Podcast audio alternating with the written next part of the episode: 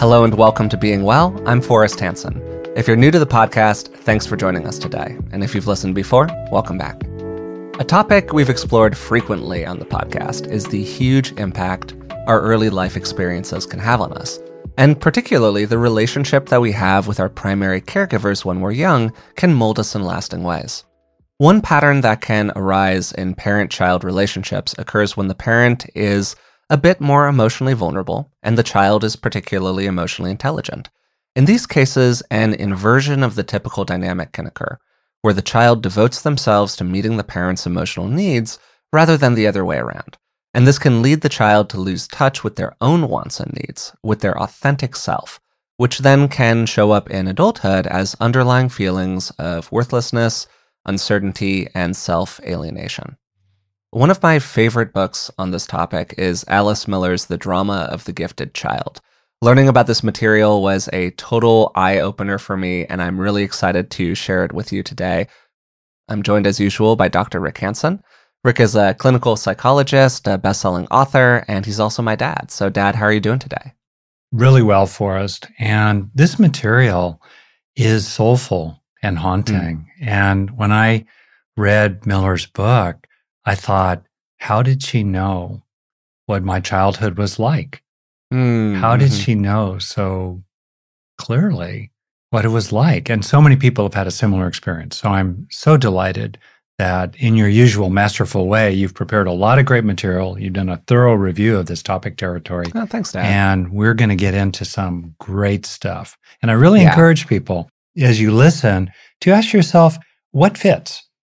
And stuff that doesn't fit, yeah, it doesn't fit exactly. Or yeah, I got a mild little case of that, but no big deal. But whoa, this little, this word or that event yeah. or that dynamic, yeah. oh, wow, that really fits. And then we're also totally. going to get into what we can do about it to free ourselves increasingly of these patterns, in part through having insight into them. Mm, yeah, yeah, for sure. And before we really dive in here, I just want to give people a couple of quick reminders. First, please remember to subscribe to the podcast on whatever platform you're currently listening on. It really does help us out. And then second, if you'd like to support us in other ways, you can find us on Patreon. It's patreon.com slash beingwellpodcast. And for the cost of a few dollars a month, you can support the show and you'll get a bunch of bonuses like deep dives into the research behind these episodes, transcripts, and ad-free versions of every episode. So, one version of what we're talking about here, Dad, is known as parentification. And then there's this distinction between parentification formally and these more subtle versions of being the so called gifted child. And I would love if you could kind of explain that distinction to people. So, it's normal in relationships that other people do stuff for us. We also do psychological functions. We serve people in various ways. We're friendly, we're yeah. soothing, we're advice giving, we're reassuring, we raise our eyebrows at certain misbehaviors. You know, we, we influence each other. All that's very normal. The problem begins when we start to use people as means to our own ends mm. in ways that are not so good. And in extreme forms, we can start regarding others as a kind of it to our I. And you can know what it feels like to be itted by someone or to be used as a means to their end, even in ways that are kind of shocking. And in the extremes of that, you, you're on the receiving end, let's say, of a narcissistic sociopath. Sure. And you discover, wow, it was all a con. I actually don't mm-hmm. exist for you as a mm-hmm. being who can suffer and who matters in their own right. Yeah. That's an extreme version. A related form of this has to do with what's called self psychology, which was a kind of mm. offshoot of psychoanalysis. Mm-hmm. But it's a notion essentially that another person becomes like a plug in module that we plug into ourselves to sustain a coherent, adequate, functioning sense of self. Mm-hmm. And the term for that is self object. They become a, mm-hmm. a person that's treated like an object who then regulates us as long as they're plugged into our motherboard. but if they yeah. Yeah. suddenly, as a 12, 14 year old child, say, mm-hmm. you know, I'm my own person, I'm not having it anymore, you know, being the therapist to my depressed mother, let's say, mm-hmm. and that self object is withdrawn, that plug-in module is withdrawn, that can be extremely dysregulating mm-hmm. to an individual, let's say parent, and even to a family system. So then the parent in the system tries to keep the kid plugged in still. So this is an overarching kind of way of talking about it. Yeah. And one of the phrases that you had while we were prepping for this that really stood out for me is this idea of serving a psychological function. Is the kid a kid? Do they have their own identity, their own independence, their own ability to gain contact with their own interior, to discover what's true for them, to be the way that they want to be and show up in the world in that way? Or does the parent need them to serve some kind of psychological function in order to meet their own needs. Because the gift in this case of the gifted child is not like an intellectual gift where we might talk about like a gifted program or something like that. Yeah. It's the gift of emotional sensitivity. And the child is so aware of the needs of the parent and is also aware as a very vulnerable being in the world that the best way to stay in relationship with the parent and receive love from them is by meeting those emotional needs. So they devote themselves to fulfilling the parents' needs rather than addressing their own. And that's where a lot of these experiences of self alienation is something that Miller talks about a lot in the book can come up for people. Yeah. So the child then is in this inverted situation in which Yeah, a kind yeah. of bargain is struck Mm-hmm. that basically says things will keep on going fine as long as, Yeah. as long yes. as X, Y, or Z, Yes. as long as I suppress my own natural aliveness and walk within extremely narrow bounds to help Mm-hmm. you stay calm. Or as long as I don't tell mom about your drinking.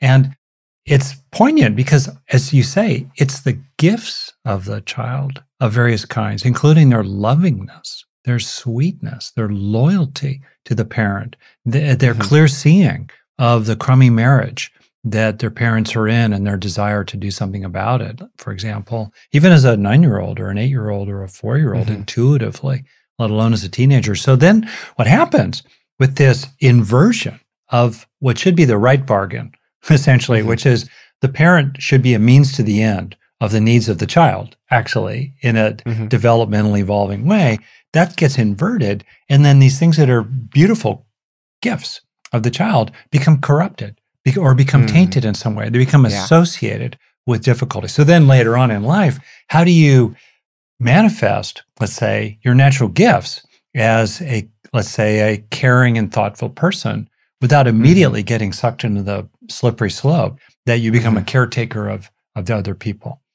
Yeah, yeah. And one of the things that really stood out to me about this whole territory is the idea of self definition. In other, in other words, Mm. just how do you define yourself? Yeah. And how do you define yourself relationally with others, right? Because again, unless you're a total sociopath or a total narcissist, we all define ourselves to a degree through our relationships. Yeah. I am me and I have this relationship with my dad that is like X. You are part of my Mhm. self identity. I Yeah. am Rick's son. Yeah. So we have those those normal relational schemas that happen. But what often happens in these gifted child or full on parentification situations is that the child begins to only define themselves through relationship. I am worthy based on what I can do for others, specifically what I can do for my primary caregivers. We aren't worthy just because of of you know being a being. We're only worthy through those relational structures. And that can create a lot of consequences for people in a lot of different kinds of ways. And also can really separate us from any kind of feeling of what we want, what we want to do in Mm. the world, how we want to show up, what really matters to us. And a lot of people who struggle to identify their own wants and needs can often find at least an odor of this structure in their own childhood. It's obviously there are a lot of Mhm. reasons that somebody might struggle to figure out what they want and need in the world, but this is a major possibility for a lot of people. It's kind of a superhighway. Yeah. many, many. Yeah, I, sure. I was on, you know, and Yeah. and as you say, we're adaptive, right? So it Yeah. works to become, in effect, cast into a certain role in the script of your family, the storyline Yeah. totally. is systemic and in which Mhm. even if let's say the primary action is with one particular parent the other Mm. parent and the other siblings and maybe key relatives also play a role in that system. They're playing roles. Yeah, Yeah. totally. not in malevolent kinds of ways but there's a equilibrium of, of a particular storyline that tends to resist change because it Mhm. serves functions as it is for key powerful people in it, notably the parents. So here you are, then you land in adulthood on top of whatever has been the issues through your youth. And you're just mm-hmm. used to acting in certain ways. Or mm-hmm. also, there's a sense that other kinds of ways, maybe really speaking freely, being emotionally vulnerable, being really disclosed, being firm, setting boundaries. Yeah. They got punished or they were anathema in some way as a kid. So those normal ways of being in which you would build out, we talk about fill out the invisible, push back the invisible bars of your cage, become really scary. You used a word earlier that I think is is a really perfect word here, which was systemic, how these issues can become systemic inside of families. And that provides a really nice transition for us to talk a little bit about where these kinds of issues tend to come from. And something that I want to highlight here, which is really important, is that most of the time, parents are not deliberately trying to do this to their children. Yeah. They're caught up in their own unresolved material and they're using the relationship that they have with their kids as a way to manage their own unmet emotional needs. These things yeah. often get passed down inside of families. Mm-hmm. And so the roots of any kind of parentification, whether it's this more kind of gifted child, emotional sensitivity version, or forms where kids are really stepping forward and needing to mediate the relationship between their parents, for example. Mm. The roots of this are found in the parents' own unmet needs. They never got yeah. what they wanted from that person yeah. their, their spouse, their own parents, their friends, their job, their life. And now they finally have this impressionable, vulnerable being who they can kind of shape to give them what they really deserve from life. There is this really touching and kind of haunting story. I believe it's from the book. Maybe I read it from some other material that I read while prepping for this conversation. They've all kind of blurred together in my mind, but I think it's from the book where Miller talks about working with a patient. And the patient initially described their childhood as being perfectly fine. I had a normal childhood with normal parents. My parents loved me. It was not abusive. It was, you know, good situation. And then as time went on, it was sort of revealed how there were these structures that were influencing the child's development. And one such example is that it was like a parent's birthday party or something like that. And they had invited these people, and people didn't show up in the way that the parent wanted them to. And then the child comes home from school and they see the parent face down on the floor, just lying on the floor, just motionless. And, and the child freaks out. And they think, oh my God, is my parent dead? What's going on here?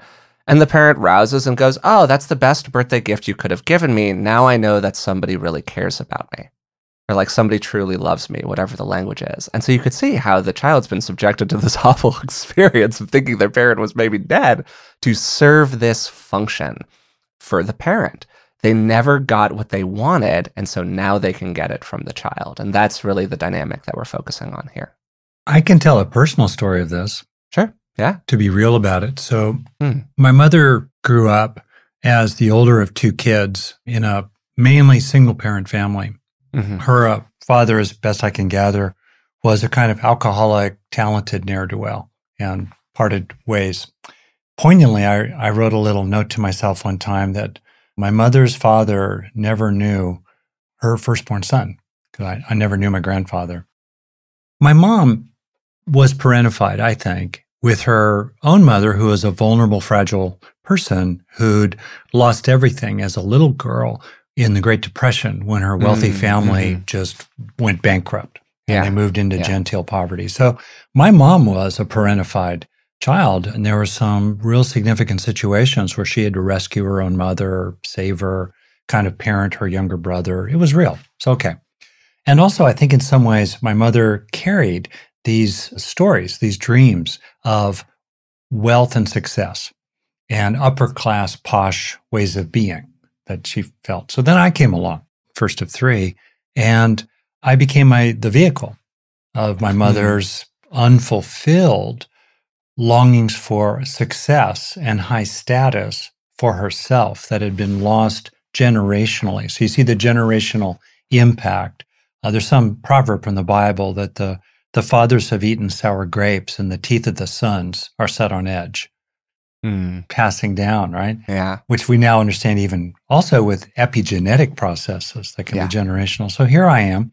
And it was kind of the classic aspect of Miller in which there's a sort of whipsaw effect mm-hmm. in which the child is both idealized as the carrier of the parent's grandiose ambitions, as the brilliant, perfect, superb, special child, especially if the child has some talents, who mm. then must continuously live up to those standards mm. with pretty chronic criticism of anything that in the least way falls short. So you end up then as a kid putting on that false self that seeks that kind of approval, but is mm. wrapped around as the shell of an underlying sad, sad core of feeling inadequate and never mm. good enough.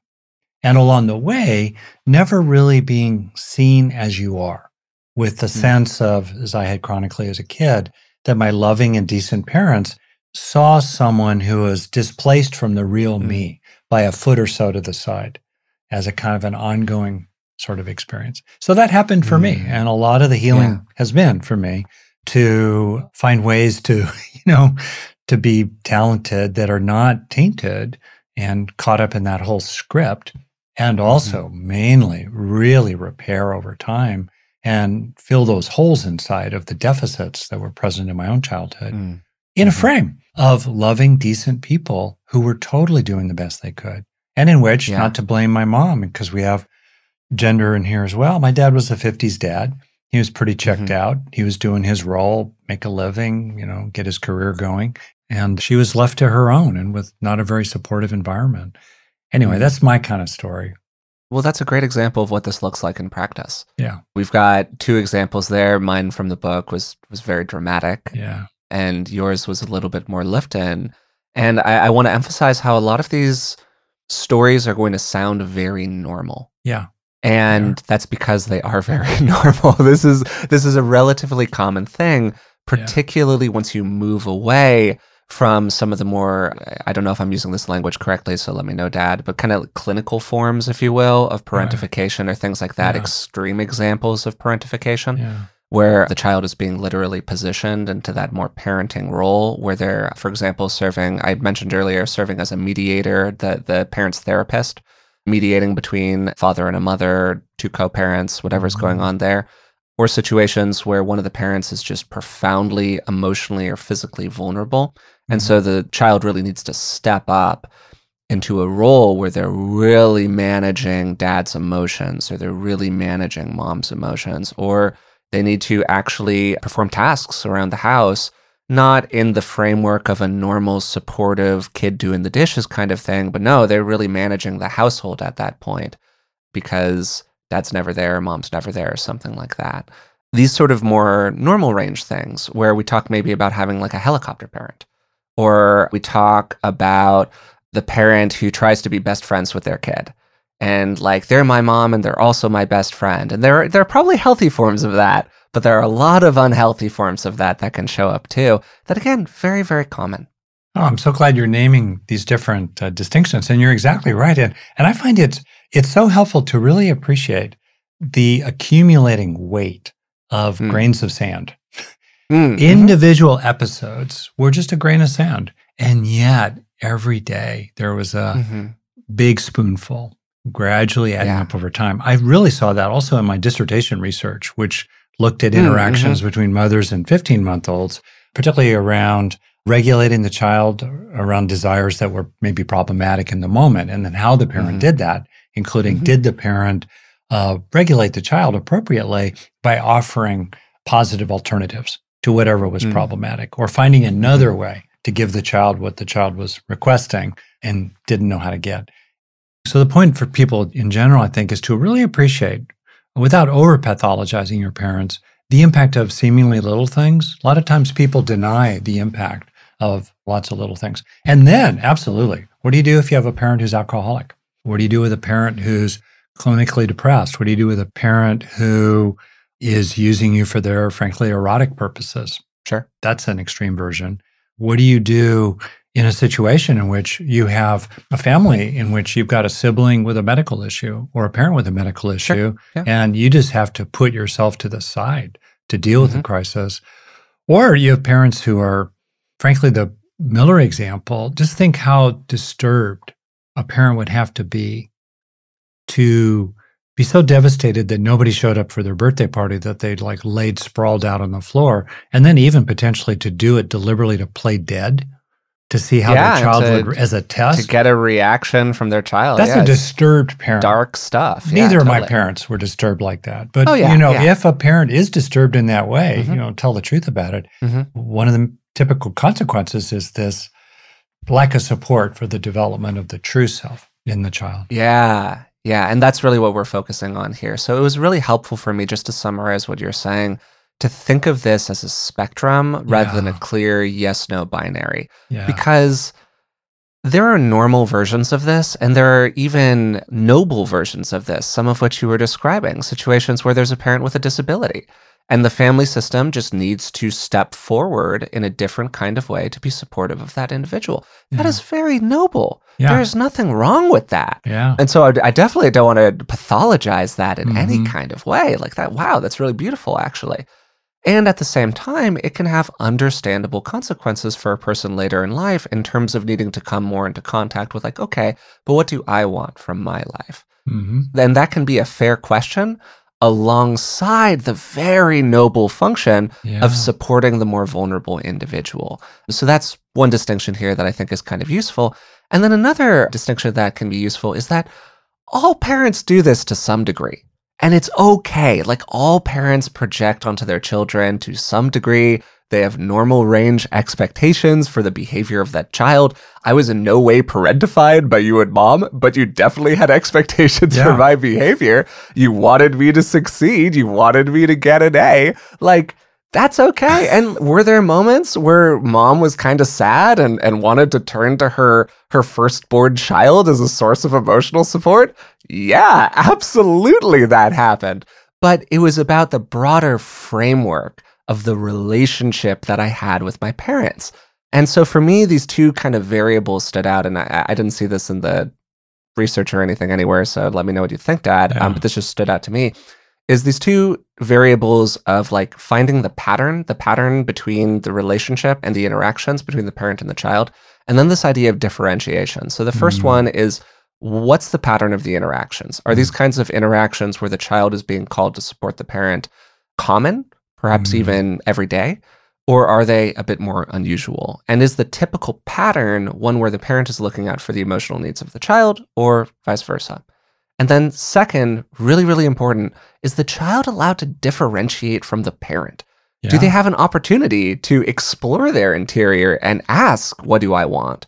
Or is that inquiry threatening to the parent on some level? Are those attempts quashed? So, those are two things that really stand out to me. Oh, I'm so glad you're bringing it up because Mm. under the general heading that we're exploring of what happened to you, Yeah. you know, the you. so what happened to me, you, Rick? What happened to you, Forrest? What happened to you, Mhm. whoever's listening? Was that the name of Bruce's book with Oprah, by the way? Was it What Happened to You? Or Bruce Perry, who wonderful doctor who we've had on the podcast in the past, he recently Yeah. wrote a book with Oprah that I think was titled something like What Happened to You. Great book. So, anyways, yeah. Oh, that's interesting. Yeah. And one of the things that also can derail the formation of the true self in terms of the family dynamics are parents who are very religious in a particular kind of way Sure. that is Yeah. really hard for the child to differentiate from and when the child Mhm. does maybe maybe marrying outside that faith tradition or moving toward agnosticism even atheism what does that do as a rupture Yeah. even and sometimes these issues also get surfaced when now the adult children have a child of their own Yeah, totally. Totally. that's one so religious background and the other is cultural what happens if you're second generation let's say beautiful family and here you are in america you're a teenager and your parents want you to do certain things or get married in a certain kind of way and it's Mm, just you just don't resonate with just don't Yeah. resonate Yeah. at the least of it anymore Yeah. that's another kind of thing that can get in the mix Yeah, yeah. So let's take an opportunity here to to summarize some of this stuff because we've talked about a lot already. Um, so very normal situation. Parent with unmet needs, often emotional needs, wants for their life that maybe didn't show up for them for whatever reason. A parent themselves who probably had their own content going on. They were probably quite likely put into this sort of a position inside of their own family structure and are retelling these stories now with their own children. And then you have a child who has a lot of emotional sensitivity, a lot of desire to please the parent, a lot of desire to stay in relationship with them, and keep getting their needs for safety and satisfaction and connection, to use your classic structure, dad, met by that parent. So that's the dynamic.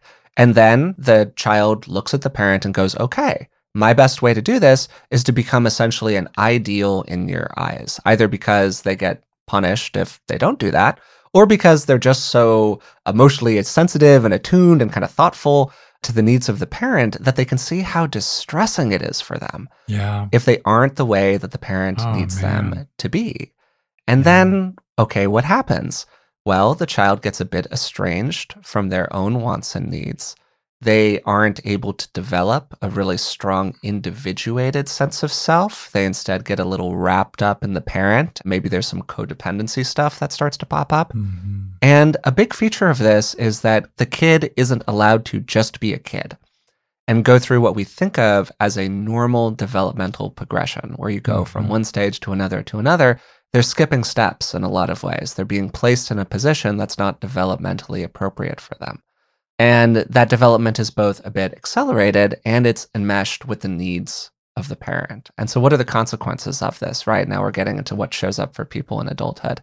And one of the things that Miller talks about in in the book that man, have I seen in people out in the world and seen in myself from time to time in the past is the development of the kind of two poles of grandiosity on the one hand and then depression on the other.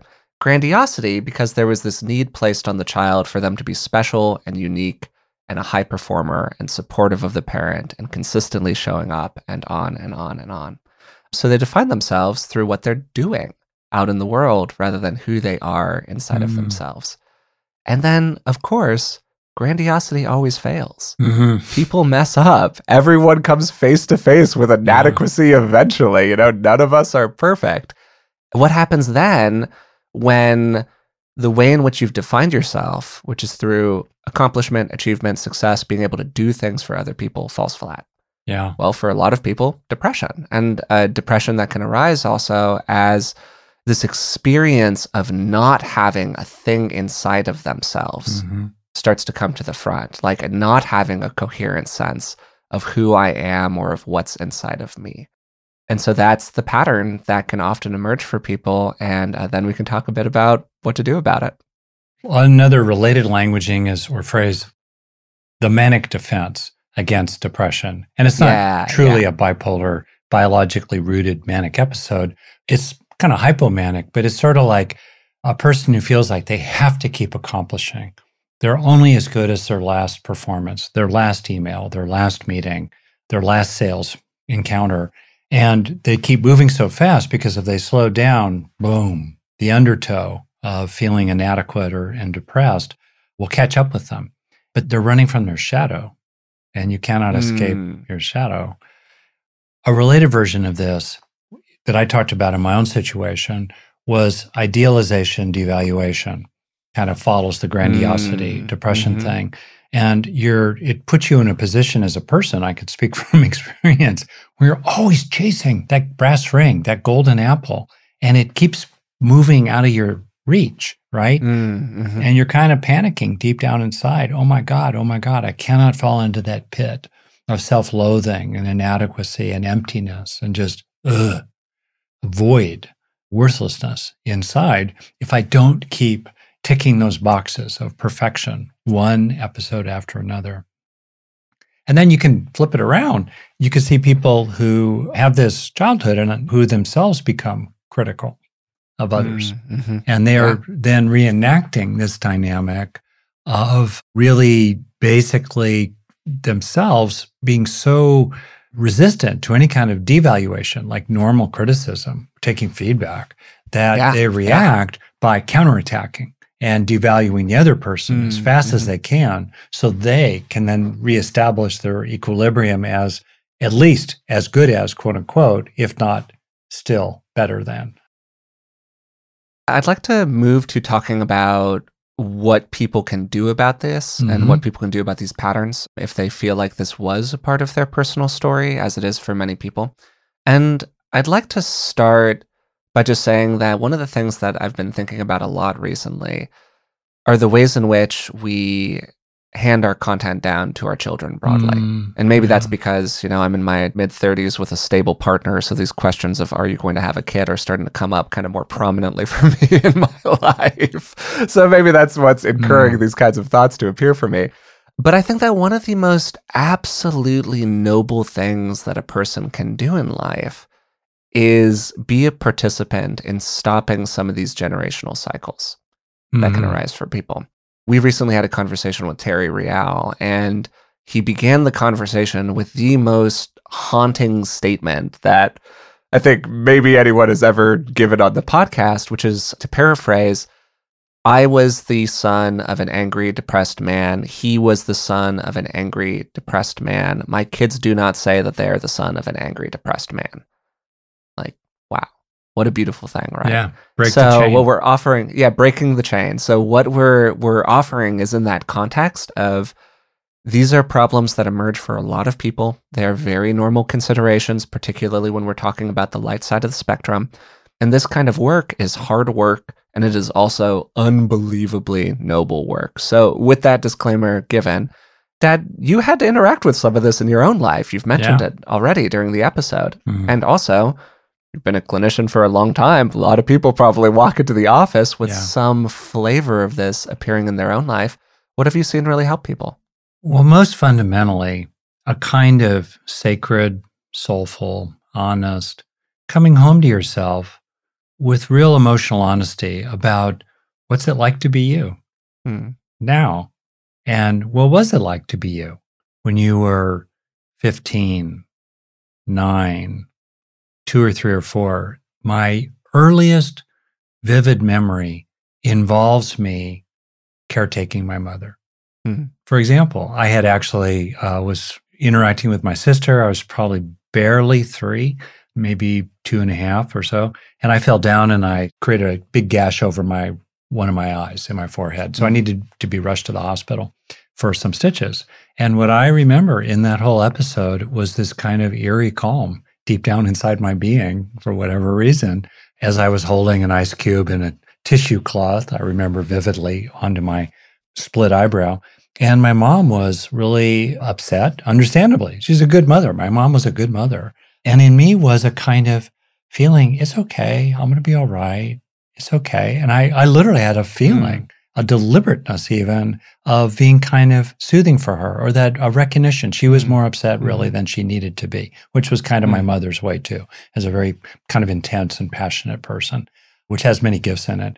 Anyway, so there it is, right? My earliest Mhm. memory. I'm Yeah. there's an aspect of it is this kind of caretakingness. So Mhm. I think being honest with yourself is there's no Yeah. replacement for that. It's super fundamental. If I could briefly, I'll just mention two specific things. Please, yeah. Yeah. One is to be clear about normal range necessary parenting. And there's a pitfall in either side in which we might idealize our childhood and try to whitewash what really happened. While on the other hand, getting the pitfall of mommy bashing, daddy bashing, pathologizing your parents, and frankly, some Which is easy to do, which is really easy to do. Yeah. And so, yeah, some therapists, some programs, they, they err on that side too, or they just leave people with the parent bashing side of the story. But in a complex dynamic system, there's a lot going on. What was your parents' Yeah. situation? My family situation was that my dad really, really needed to bear down to grab hold of his career. He was a grad student when I was born. He went from odd job to odd job, and one in particular that failed. And then he landed as an assistant professor at Cal State LA. I was, I don't know what, maybe six at the time. And then he just had to make it happen in a context in which it was a single learner family. That was the norm. Mm. So there are these Mhm. influences that then put my mom in a particular situation. And also, as a person now, as an adult, it's Mhm. appropriate for one of the functions of healthy parenting, the way I think of it, building on the Diana Baumrind model, is that parenting is basically its three major dimensions love, aspiration, and power. I'll just call it that. And Mm. the optimal best odds Mm. combination of those three is high love, high aspiration. So you're you're calling Mhm. your kids to kindness, decency, trying hard, admitting fault, not being a cheater. You know, you're calling kids to that. And moderate, if not even low, assertion of power, like discipline, punishment. I've never heard that before, Dad. Maybe I need to brush up on like my parenting content or my developmental psychology reading or whatever it is. I love that model. That's really interesting. I'm going to think about that. All right. So, yeah. So, love, power, and what was the other one that I you call it mentioned? Again, just to say it again. Aspiration. I, I think that's a really good way to think about it because it, it differentiates the idea of of expectations or Yeah. morality or achievement or all of these things from like, okay, but how are we getting there? Yeah. And a lot of the time, it's the means that's problematic, not like the goal. A lot of parents have understandable goals for their kids, for them Yeah. to be accomplished, achieve things out in the world, whatever it is. Like, I, I get why those are goals. We can have a conversation about whether or not those are good goals, but they're very understandable ones. Yeah. And I think by and large, they can be very good. And then the question is like, okay, but how are we getting there? Yeah, exactly right. And just to give a nod to Diana Baumrind and this Mm. material that is so useful and might be some familiar to some people. Imagine just two dimensions, love and power. Mm. So Yeah. think of those as a two by two matrix. Okay, good, good, good.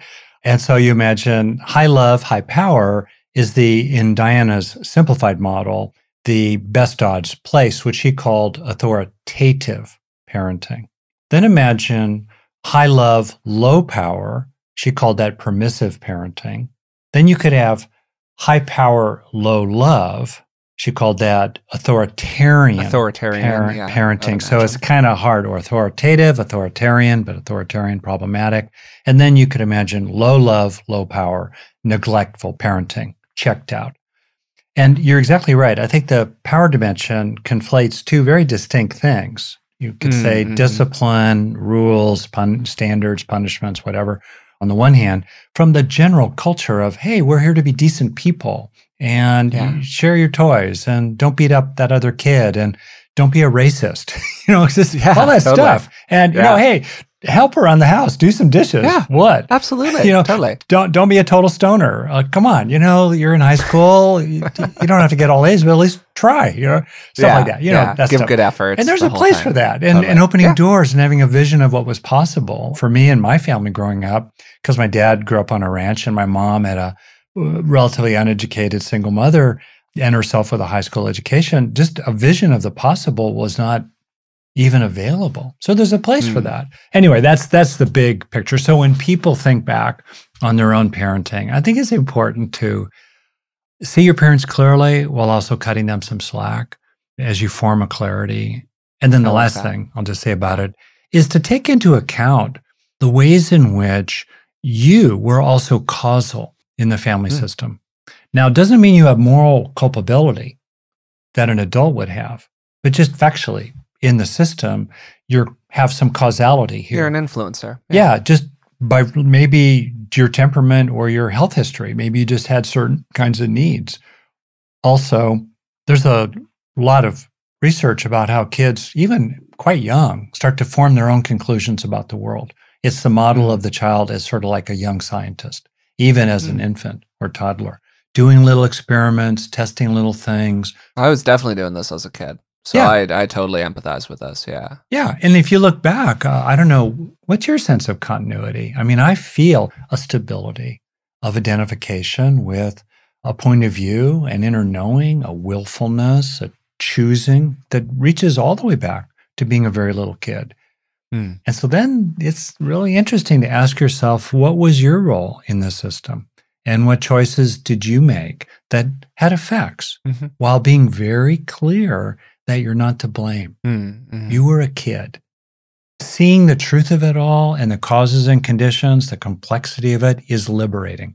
You're speaking to the cascades of of relationship that can occur particularly inside of families where it's a little bit like a stone rolling down a hill Yeah. and a little thing creates another thing which creates another thing which creates another thing and Yeah. sometimes a version of this is known as creating a coherent narrative Mm-hmm. of childhood Yeah. where one of the big things that Miller points to in terms of helping people through this process hmm is that many of them, as in the example that I gave earlier, begin with the story, oh, my, my childhood was great.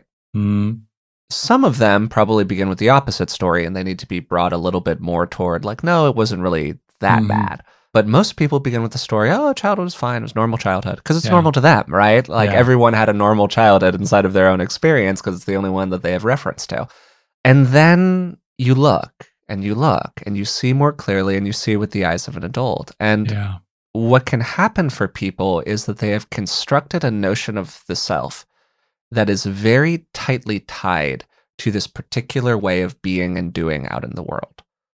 So when you go back and you look at everything that's happened or you look at what was happening to you in childhood, the self has an investment in maintaining its own continuity in saying, yes, this is the way that I need to be so I can go on being in the way that I am right now. And lifting the curtain on that can be very destabilizing for Yeah. people because if I am not this, then what am I? Yeah. And that's really what Miller was talking about with the subtitle of the book, The Search for the True Self, Right. because there isn't a sense internally of a true self. There is only this false self that has been created in order to fulfill the needs of other people. Now, of course, we all actually do have a true self. It's in there somewhere. Mhm. We just got to find it most of the time. And that's where you can go through a lot of processes of going back into the childhood experience, maybe particularly to use a line I really like, before the world got in the way, Mm. and start asking yourself questions like, what were my emotions back Yeah. then? What did I want back then? Was I more temperamentally more of a rabbit or more of a tortoise? Did I like to just sit and read a book or did I want to be running around with the other kids? When I expressed a desire to be running around with the other kids, how did my parents respond? Did they want me to just go inside and read a book? When I sat down to read a book, how did my parents respond? Did they want me to go out and run around with the other kids? Like we can see the ways in which we get pressured out of very normal parts of ourselves, of our temperament, of our desires, of our wants and needs. I mean, this stuff gets really thorny when you start looking at uh, gender identity and sexual orientation and the ways in which our Mm. parents put pressure on us to be certain kinds of ways in front of them. And these are all soft power moments a lot of the time. Sometimes they're hard power, but a lot of the time it's soft power. It's the gentle inclination again and again. And it's only by really going back and taking a look at really what happened here, like you were saying, Dad, really what happened? What was the dynamic? That we can start doing this process of unearthing the stuff that isn't really us and finding the stuff underneath it that is more authentic to us. Beautifully said. Oh, thank you. Having walked this road with some people, Yeah, please, please. maybe three things just right off the top come to me. And I Awesome. say three because it helps me remember, remember them. First, beware these sort of compelling, seductive narratives that float around in psychology these days that can be overly reductionistic. And you can feel overly kind of slotted into or incorporated into that model that a glib therapist or a friend who's read one too many books about psychotherapy, you know, or watched Are you are you calling me out here, Dad? no, no, no, no, am, no, am no. I the character no, in this? No, no, no. Or has been listening. I don't know. To just lay some kind of simplistic, reductionistic, uh, Yeah, you know, terminology or diagnosis on somebody, or to do it on yourself. So beware of that. Point one. Point two. Paul Gilbert, wonderful psychologist in England. He's got the Order of the British Empire. Actually, the only friend I have who has an official. You know, I, I don't know any knights yet, let alone lords and ladies. But anyway, uh, he founded compassion focused therapy. Just brilliant, great. He Yeah. has a phrase that he was talking about recently that is really helpful, he thinks, for people. When we go back to our own childhood and including reckoning with our own causality in it as a Mhm. little kid or a teenager, let's say, or as an adult, right?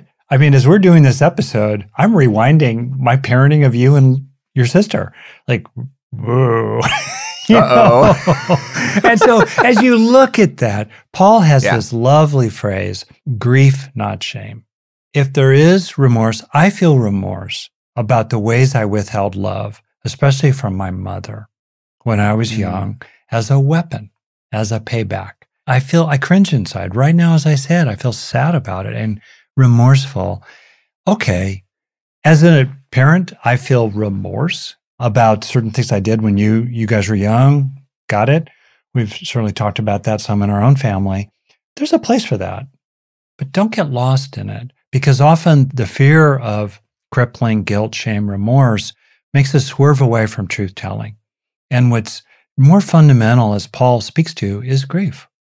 It's just Mm. sad. It's sad that it went down like that. It went down like that for 50 reasons, maybe three of which had to do with you. But the rest of it, Mhm. it went down. And there's a place for grief, for mourning and feeling it, including things that will never be changeable. They're irreparable. I will never be able to talk with my mother because she's no longer alive right now. I can't Mm. clean this up any further.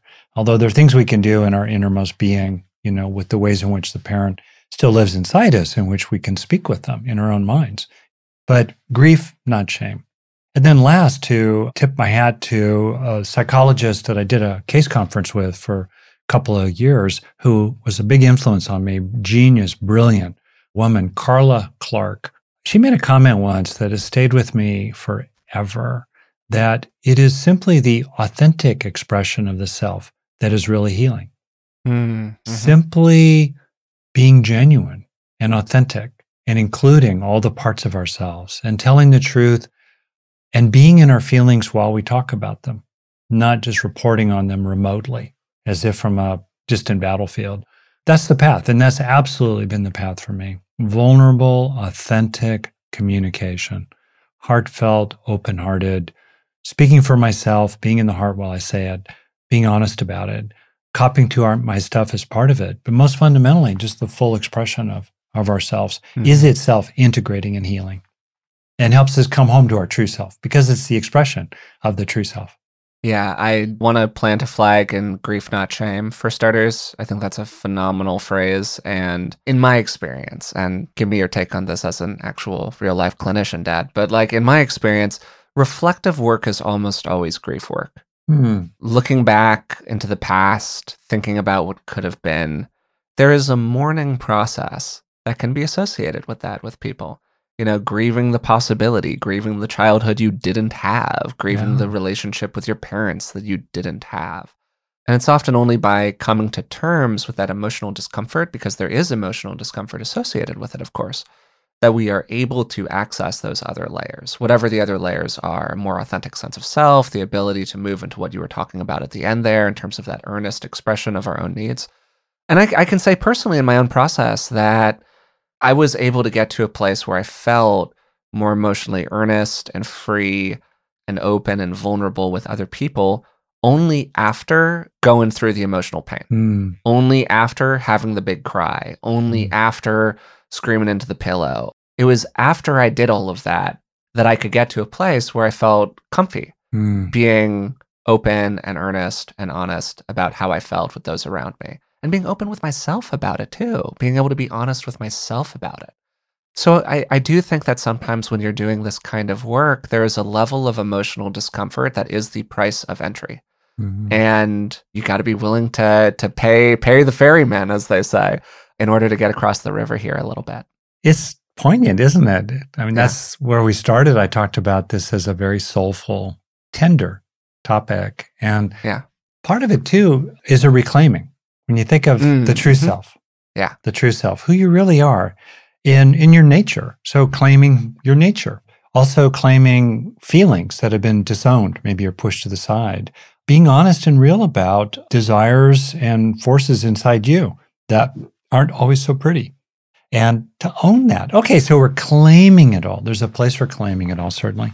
And sometimes to get to the, the grief part, just the poignance of life, life, you got to go through the rage. Oh yeah, for sure. And was true for me and true for, I think, people as a phase that hopefully you don't get stuck in. You get in touch with the suppressed rage that many, many children have. But it's on the way to a fundamental love and peacefulness, a kind of a tender understanding, a compassion for all the players. You get to a place you realize, hello, humanity. Yeah. Welcome to common humanity. Anyway, yeah, you, and then you get to a place, honestly, of growing freedom.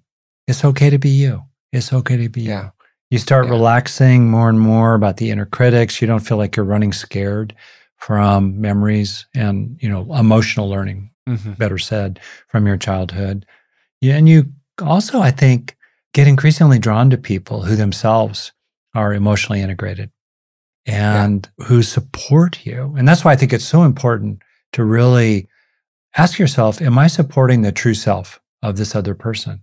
Am I making it safe for them? Am I creating room for them?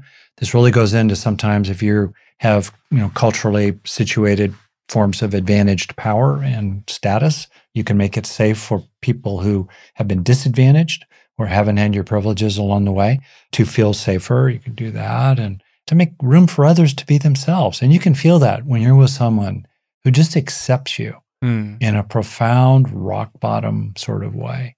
And these are mm. qualities we can cultivate in ourselves as wonderful gifts yeah. to others. Yeah. And well, I really love that for starters. And also, as we kind of come to the end here, one of the things that we've talked about over and over again on the podcast, and I think it is so valuable here, is the idea of what were the emotional experiences that you were permitted, or even more importantly, maybe permitted yourself mm-hmm. when you were young? What were the emotions that you were allowed to feel? What were the emotions that you were not allowed to feel? Because you you mentioned anger there, Dad, anger and rage. And often these are experiences that children are not permitted in particularly more authoritarian styles of parenting. And including sometimes in some permissive styles of parenting because the children get bribed all the time so they get bribed out of their anger. But yeah so th- and that's something that can be really valuable to look at in terms of that search for the true self. What are the emotions that are lingering beneath the surface that need to be emptied a little bit at a time in order to get down to the bottom of the emotional experience and not skipping steps i think is something that you're alluding to there, not feeling like you need to jump to the grief. Maybe yeah. you need to work through the rage first. Like that is totally yeah. okay and often very understandable. An episode that I think we're probably going to do in the future that I was just looking through our catalog and trying to see where where maybe the the empty spots were. Mm. Um, I hmm. want to do an episode on identifying your wants and your needs. Mm. Because we've talked about accepting the nature of needs and yeah. the presence of needs but really identifying for people. And we've gotten a lot of emails recently from people saying something to the effect of, well, you talk about really coming into contact with your own wants and needs and like yes i know that i must have them but like I, where do i find them what do i do so i would like to do a, an episode on that which I, I do really think is very critical to this idea of finding the true self and asking what what do i really want what do i really yeah. need from this life yeah. for people who have pushed their wants and needs to the side but for purposes of today's episode, I think we talked about a lot of stuff today. I had a great time doing it. So thanks for coming along for the ride while we talked about parentification and the gifted child.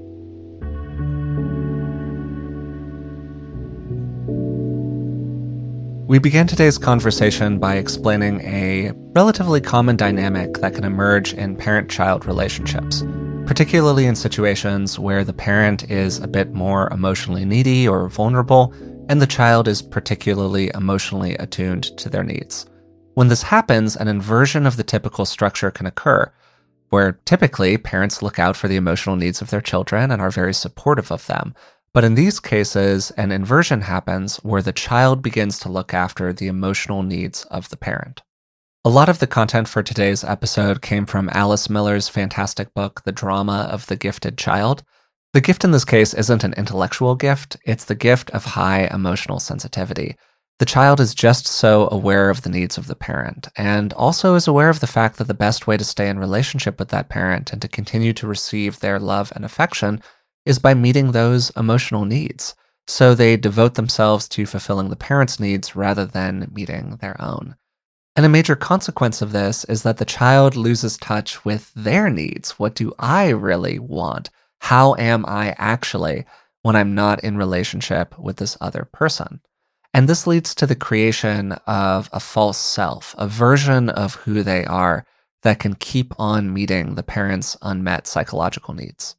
So the child's authentic emotional experiences, their desires, and their wants and needs are repressed in order to benefit the parent. And I want to take a moment here and highlight that parents, generally speaking, do not do this deliberately. This is based on their own personal history, the structures that existed inside of their family, and the ways in which, frankly, they just didn't get what they wanted from their life or from the world around them. Then there are some parents who are just emotionally vulnerable or maybe a little disorganized in terms of their own psychology. Maybe they're a little borderline ish or a little bipolar ish, and they just have really high needs for external emotional regulation. Kids are sensitive and they get that dad gets really angry sometimes or mom is kind of sad, and they do what they can to help their parents through those difficult emotional moments in really understandable and normal ways.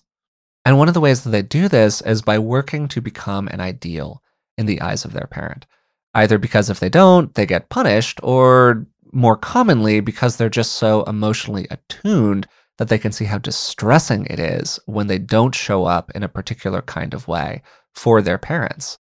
Parentification, which is the more clinical presentation of this, tends to take two big forms. The first is instrumental parentification, which involves the child completing a lot of adult tasks for the family.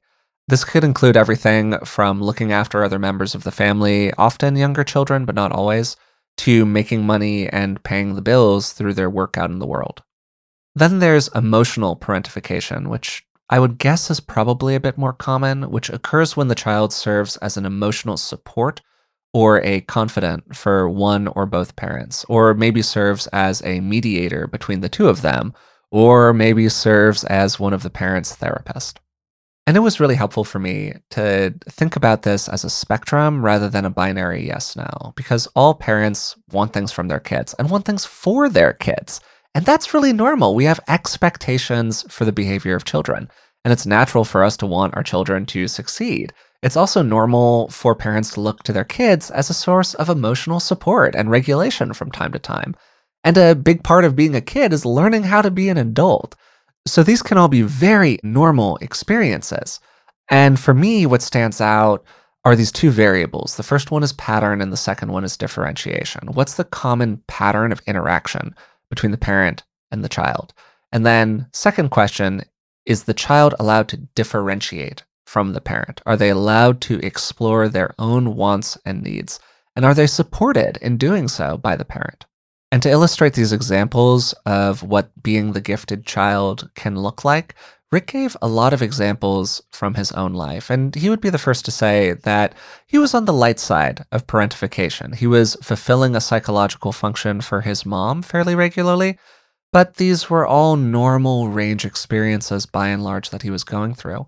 And one of the things that he really highlighted were the ways in which this gets passed down through systems. His mom had her own challenges growing up with her parents, and they were situated inside of a broader social environment that was very 50s, 60s Americana, where the husband goes out and makes the money, and the mom stays at home and looks after the kids.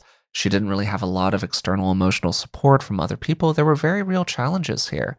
We then talked for a little while at the end about what we can do about all of this. And one of the things that Miller emphasizes in her book is the importance of going back in and being clear eyed about this whole thing, being open and honest with yourself about what you went through, being really clear about what actually happened, and understanding that there is often a tendency to create a rose tinted view of the experiences that we went through to essentially normalize them because they were normal for us. They were normal inside of our one individual experience with childhood because we only get our own experience, right? And often without blame, we can go back in and take a look at what happened and see it clearly, see how it affected us, see how we were put into positions that maybe we shouldn't have been put in, to see how we went through challenges that maybe we shouldn't have had to go through. And some questions that can be really useful here are what emotions were you permitted as a child? Then, what roles did you feel like you had to inhabit? And finally, what did you feel you needed to do in order to earn love? And I think that word earn is really essential to this whole conversation. We had a just a great episode with Gabor Mate recently that we haven't been able to release yet, but I'm excited to share that one with you when we can share it.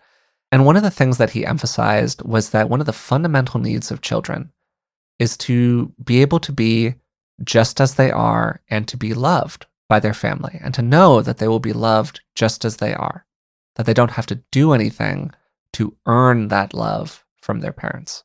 Because what happens when we feel like we need to earn that love, earn that safety, earn that security, earn a stable environment where we can go on being as very vulnerable children is that we start to define ourselves through relationship. We aren't worthy just for being a being, we're worthy because of what we can do for others. And that creates a whole internal cosmology that is like a house of cards because nobody's perfect. Everybody falls short. And when that inevitably happens, all of our self worth comes tumbling down because it was founded on a lie. And the lie is that you have to do something in order to be loved. And so we go through this soulful and vulnerable process of searching for a truer version of the self, of identifying who we really are down deep inside. And I think that there is really no more honorable work in the world than that, in part because it allows us to stop some of these generational cycles that can emerge inside of families. So that's it for today's episode. If you've been enjoying the podcast, I'd really appreciate it if you took a moment to subscribe through whatever platform you're listening to the podcast right now on. It really does help us out.